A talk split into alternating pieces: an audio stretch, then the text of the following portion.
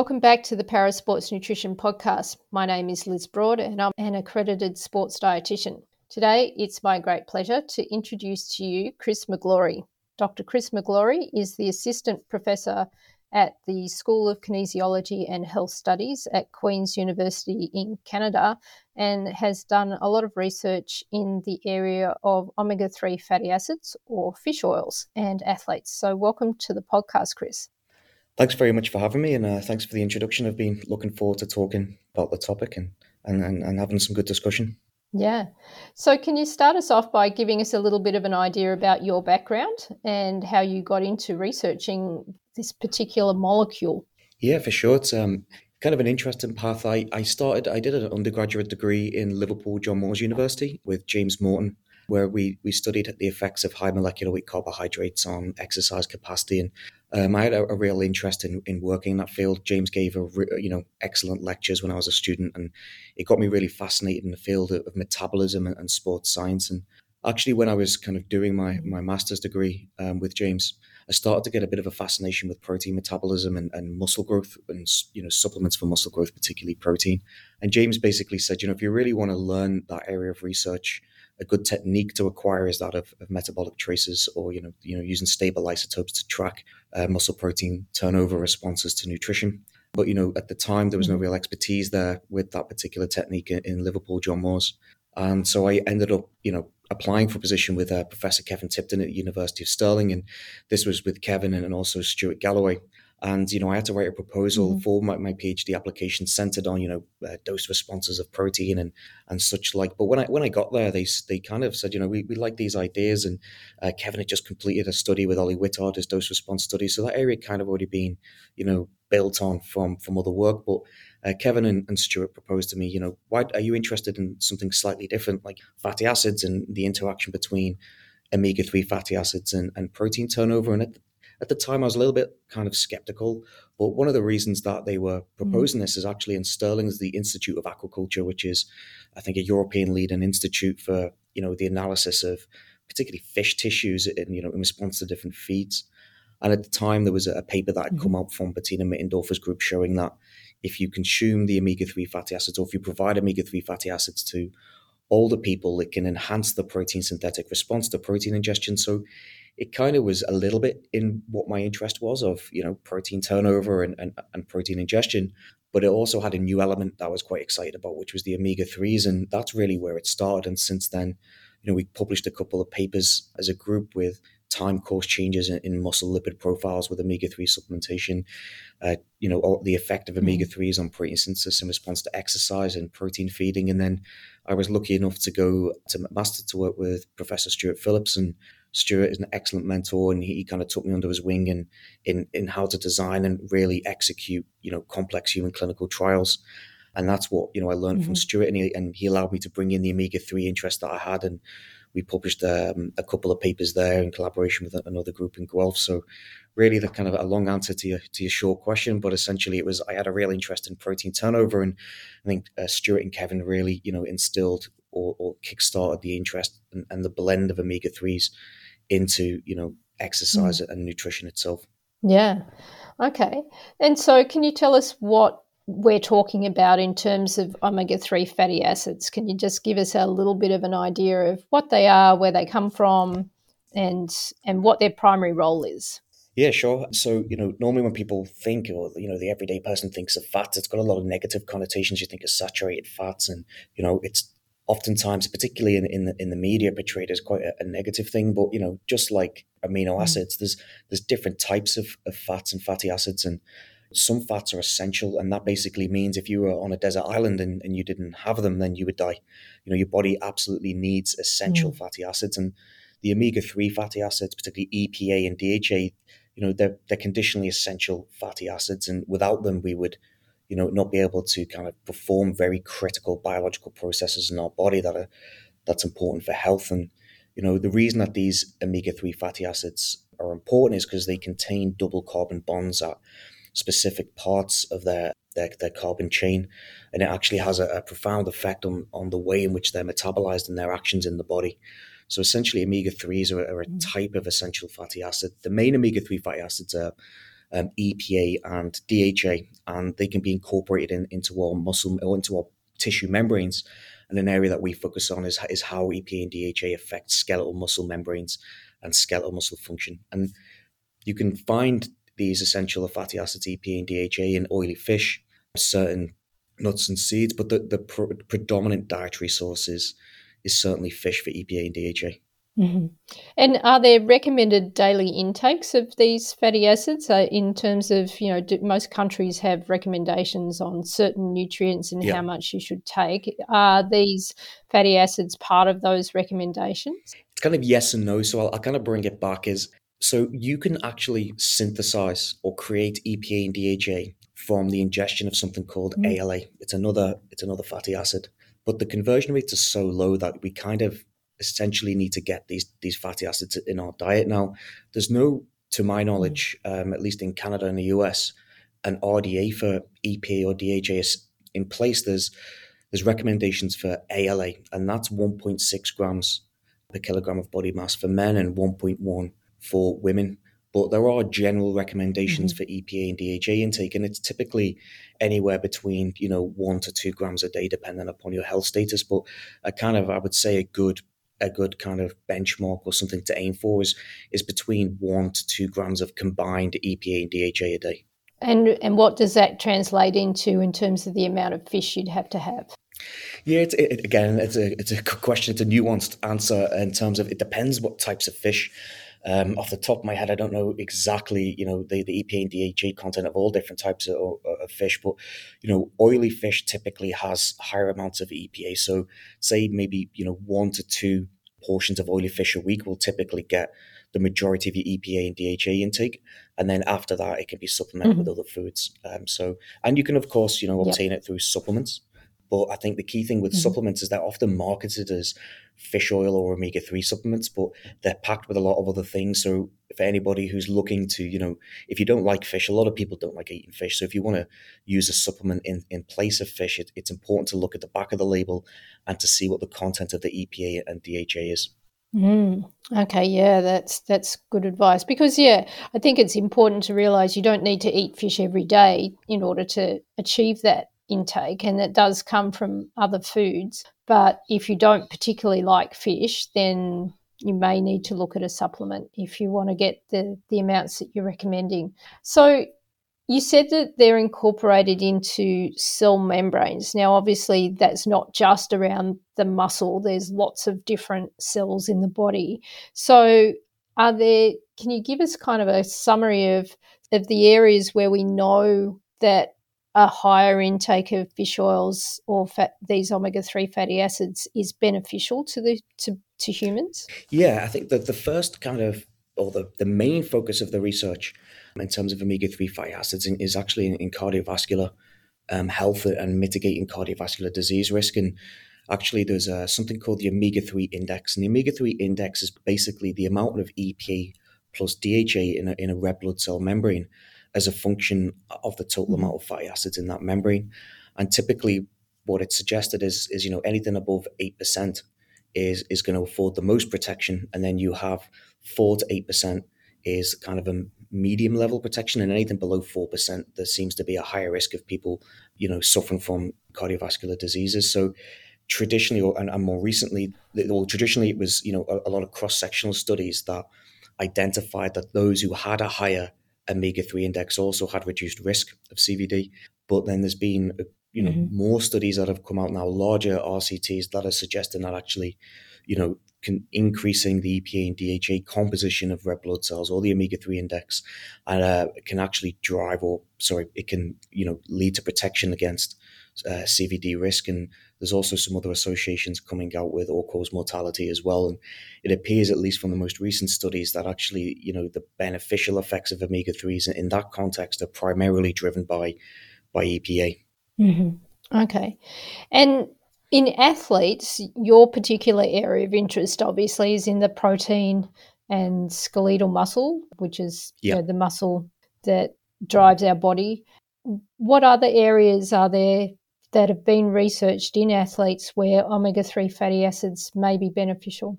Yeah, there's it's kind of a, f- a few areas. There's a really good Australian group that I've looked at how you know consuming DHA in particular can reduce the oxygen cost of exercise, and you know how that would translate. There was no real effect on performance, to my knowledge, at least, but you know in that context, it may be beneficial. But I think for for one mm. area, I'm kind of interested in. Well, there's two main ones. The primary one is injury, in that you know can we yep. can we protect against the loss of muscle mass and strength for athletes who are going mm. through a period of injury or they may have a cast or a brace. And then the other one is to see how or if an intake of omega 3 fatty acids and changes in the lipid composition of the membrane can somehow potentiate the response of muscle protein synthesis to like smaller doses of amino acids because we've done a study where we actually didn't see an effect of consuming protein. Uh, sorry, we didn't see an effect of omega 3 mm-hmm. fatty acid intake on the protein synthetic response to oral protein ingestion, which was kind of um, inconsistent with a previous study that had infused amino acids, essential amino acids. Um, right.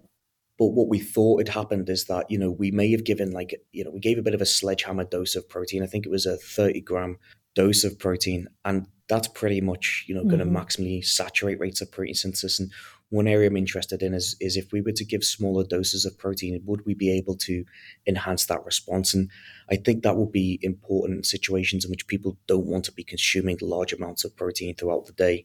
Um, and there's the, the two main yeah. interests from, from an athletic perspective that I'm particularly interested in. Yeah, and I guess it, that may also relate to so if you look at the population, you have some individuals who have relatively or proportionately lower energy requirements than, I guess, many other athletes do. For example, if they they have a spinal cord injury, their energy requirements are reduced because they have substantial muscle atrophy. So, in that context, sometimes getting the, the doses of protein that you may recommend is is sometimes difficult when you're trying to manage all of the other requirements within that energy budget. So would that be an instance where perhaps because they may be at the lower end of protein recommendations that you're looking at having sufficient omega 3 fatty acids to support that muscle you know muscle protein turnover or the the uptake of that protein yeah that's a great question and you know to be upfront and honest, there's no solid RCTs that would would kind of close the door on this one way or another. But I do think that that would be an interesting area to to to look at in terms of if you're trying to manage people's energy requirements in terms of you know reducing the amount that they need to consume, especially if it's a sudden change. Then you know maybe looking at things that would enhance the anabolic effect of protein or low doses of protein would be actually mm-hmm. quite beneficial. I wouldn't be too sure in a para population, but it's something that I, I, I, would say it has a fair bit of legitimacy in terms of a hypothesis and it's well supported. And like you said, it, it's if we can maintain muscle mass as and, and more importantly, or just as importantly, muscle strength in certain athletes undergoing, you know, periods of say reduced energy intake, I think that will be quite important. Mm. And so, what what is your research kind of predominantly specifically looked at and, and what has it shown us? Yeah, so that kind of the first pieces that we, we put together, um, and this was with you know Kevin Tipton, Stu Galloway, and, and others in, in Stirling, where we we'd seen this the evidence that omega three supplementation could alter you know muscle health, and this is from other groups. But one interesting question we had is well, how long does it take from when you start to consume these omega 3 fatty acids before you see the change in the muscle?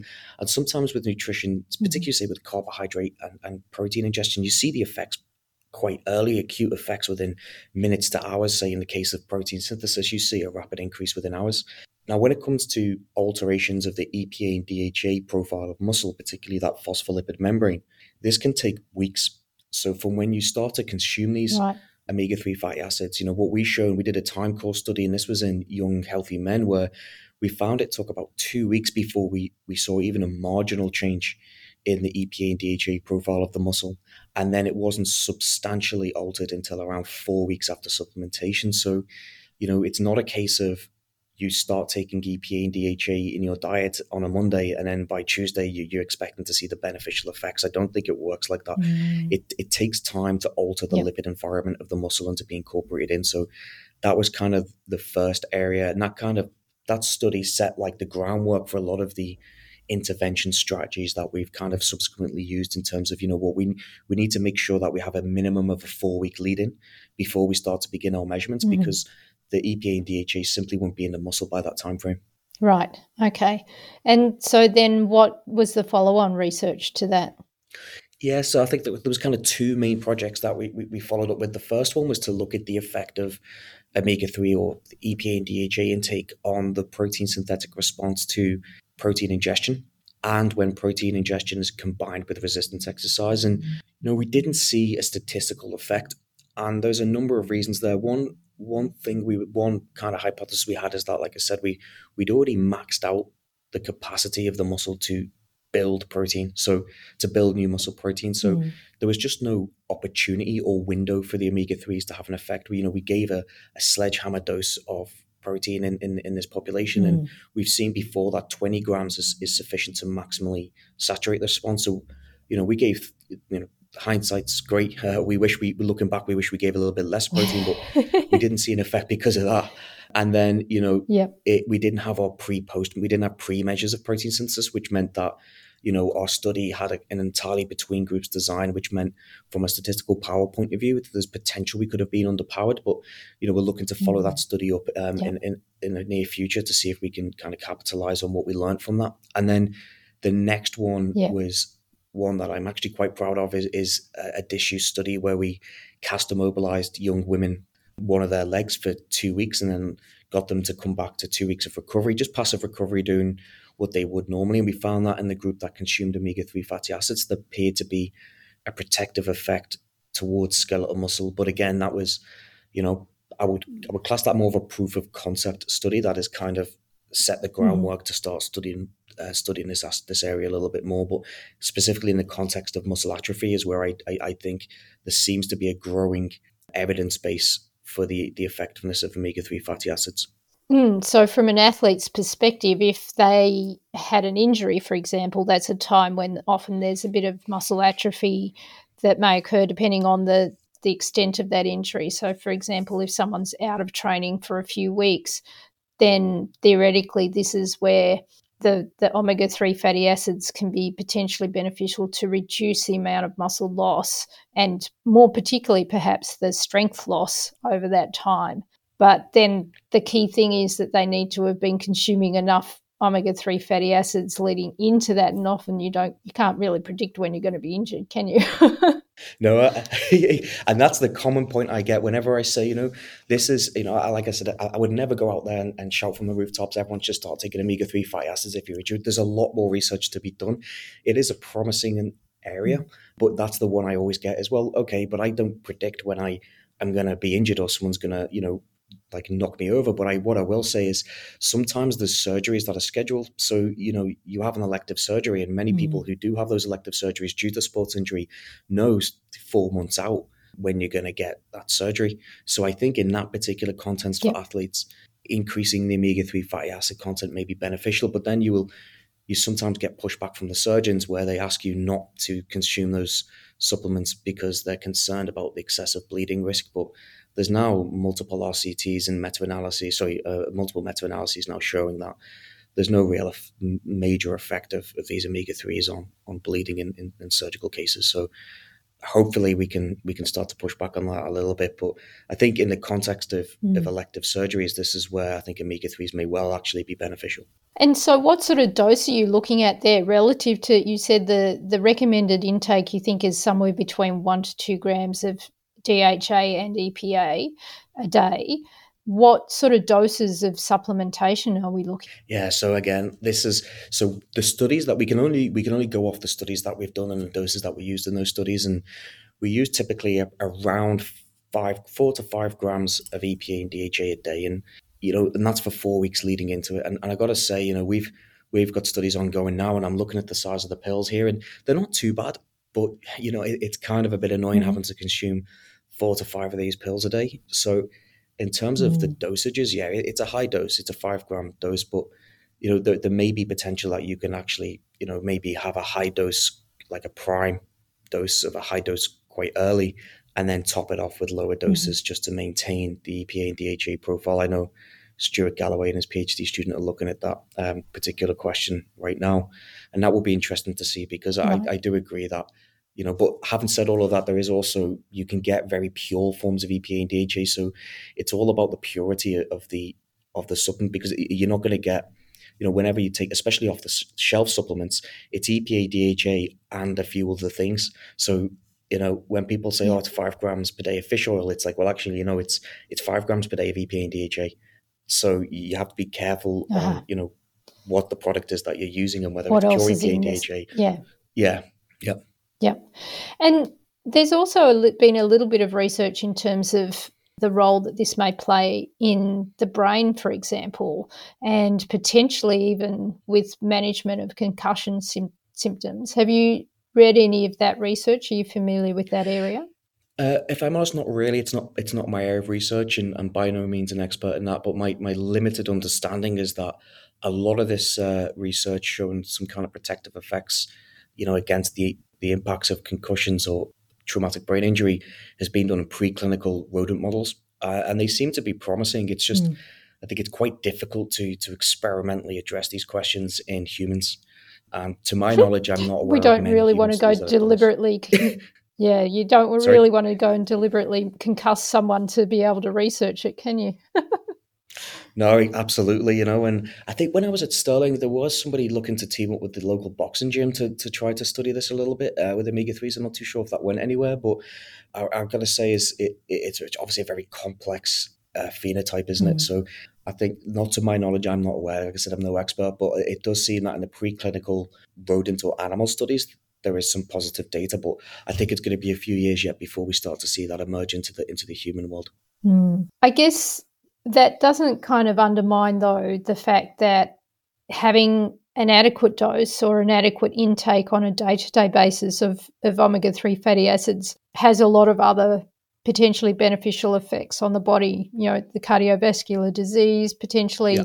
like i guess let's look at the flip side of that if you don't have a high intake of omega-3 fatty acids is that something that you'll noticeably see effects on the body if you have a, a more consistent dose a consistent intake from week to week yeah, I think so. One one of the the, the uh, in addition to the, the cardiovascular disease risk, a lot of the times when people hear fish oils or omega three fatty acids, it's their anti-inflammatory properties, and a lot of that is because they kind of mm-hmm. displace mm-hmm. some of the pro-inflammatory N six fatty acids. And I think when we talk about you know omega threes, we're starting to learn a little bit more about their roles because the majority of research has very much been in cardiovascular function, the anti-inflammatory properties of of having a relatively you know decent level of omega three intake. But now we're you know we're looking at skeletal mm. muscle. You've just mentioned you know traumatic brain injury, and I got to say, I, it seems to me at least that people who have a low omega three status, and I think a good way to look at somebody's omega three status is to use the omega three index. It, it's I'm very careful mm. with the omega three index because it can be it, it's a validated index in the context of cardiovascular disease. What what that index means in terms of skeletal muscle health or any other metric of health, I'm I'm not too sure, and I don't think you can kind of relate them. But essentially, if you can use the hmm. omega three index as kind of um, a readout of somebody's omega three status, and I would, you know, I'd be confident to suggest that people who have a very low omega three index are more likely to benefit from increasing their EPA and DHA intake across a wide spectrum of, mm-hmm. of health outcomes, specifically, you know, mm-hmm. modulation of inflammatory markers. Yeah.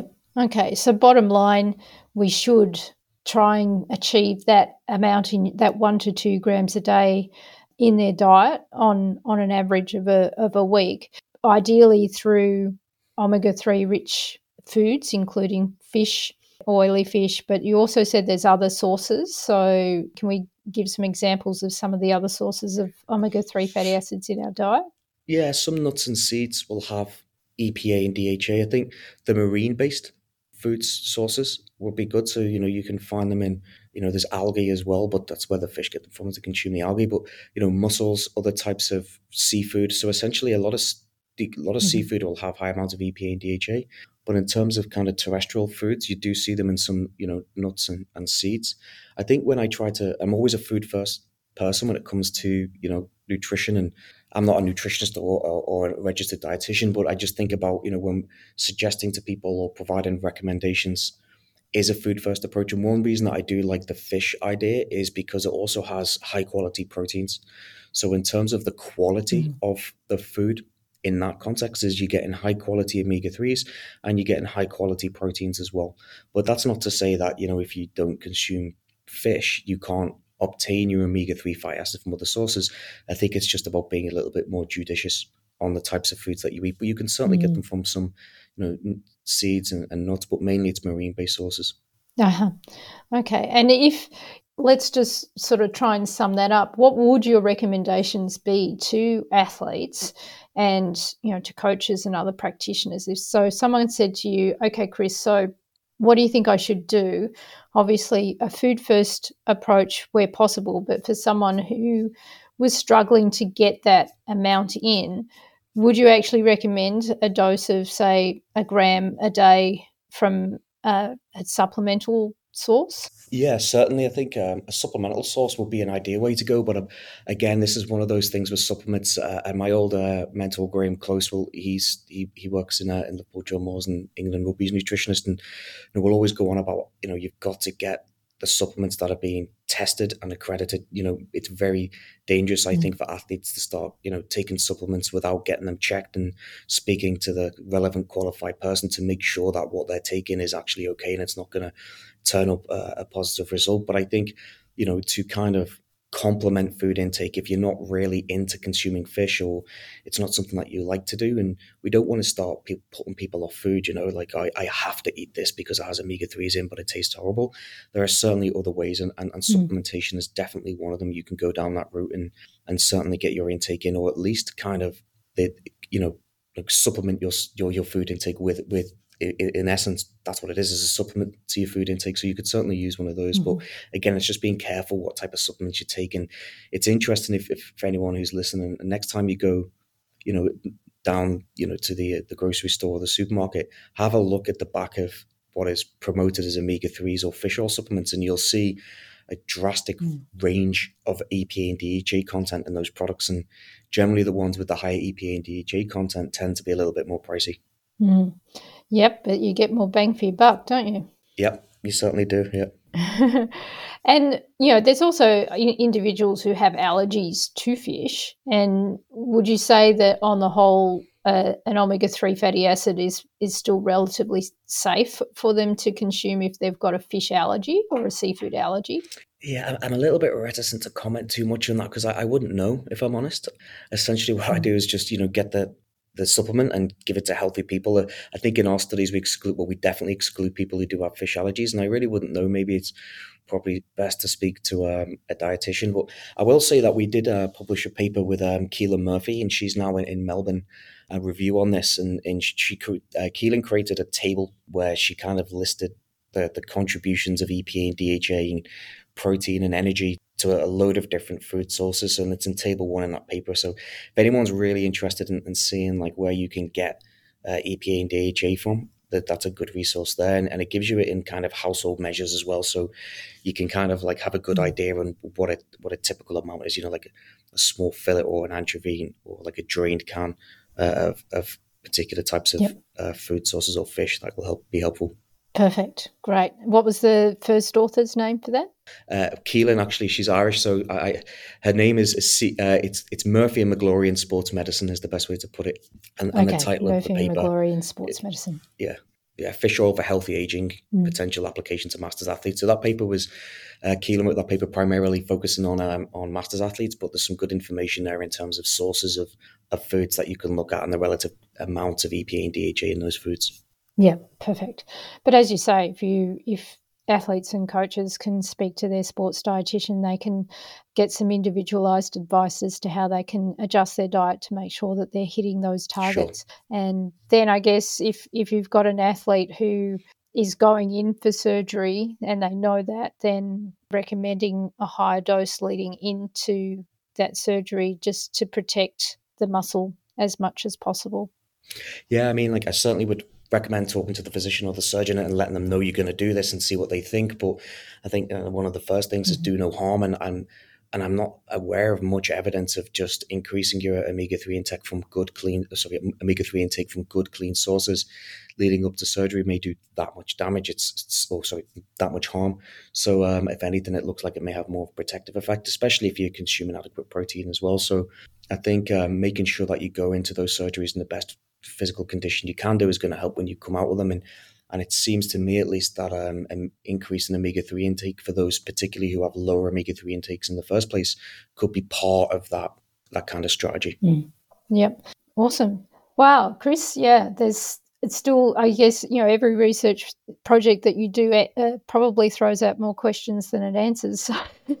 that's the nature yeah, of research, isn't it?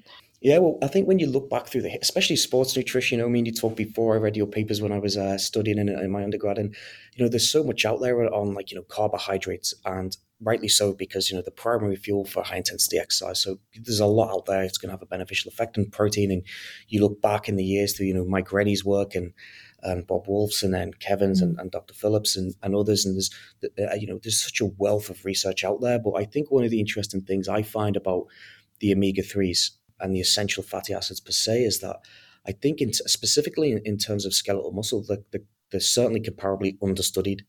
And we're at a point in time now mm. where we're actually starting to see some potential benefits of, of increasing the intakes of these fatty acids on skeletal muscle. So, not to say that it's going to be comparable to you know the beneficial effects we see with you know increased essential amino acids when it comes to protein synthesis or carbohydrate for exercise performance. But I still think we've got a lot to learn and a lot to understand about the mm. role of these omega three fatty acids in, in, in, particularly in muscle and in, in, health. And I and I find myself changing my mind quite a lot on on some of the data out there. So um, and and I, I draw upon the cardiovascular research. They they do those big RCTs, you know, hundreds of people, and I'm always looking through the papers for the secondary outcomes. Did you know they've got the the composite risk mm. score for CVD, and I'm like, did, did any of you do a DEXA for measurement of muscle? There's like, you know, well, um, to date, I haven't seen much data there in, in, any of those studies related to muscle. But again, like I said, it's, it's a really interesting area of research for me in particular. And I think we're at a good time with it.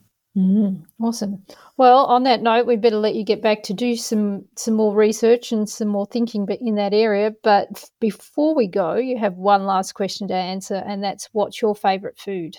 Steak. I gotta say it's steak or pizza, but it, but it's not fish. I'll I'll have, I'll have fish now and again, but uh, I used to like mussels. I went off mussels, and then um, I'll have salmon. But I'll be honest, I take a fish oil mm-hmm. supplement because I just don't eat enough fish. If I go to a restaurant and I see fish or steak, I'm taking steak every time. well, at least you're honest about it. uh, but yeah, I love it when someone practices what they preach and at least makes sure that you're getting sufficient omega 3 fatty acids in anyway.